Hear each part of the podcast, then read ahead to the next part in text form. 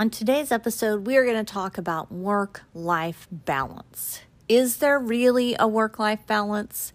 Well, after 52 years working full time, raising two kids, and caring for my elderly parents, my argument is no, there is not, but it's still okay.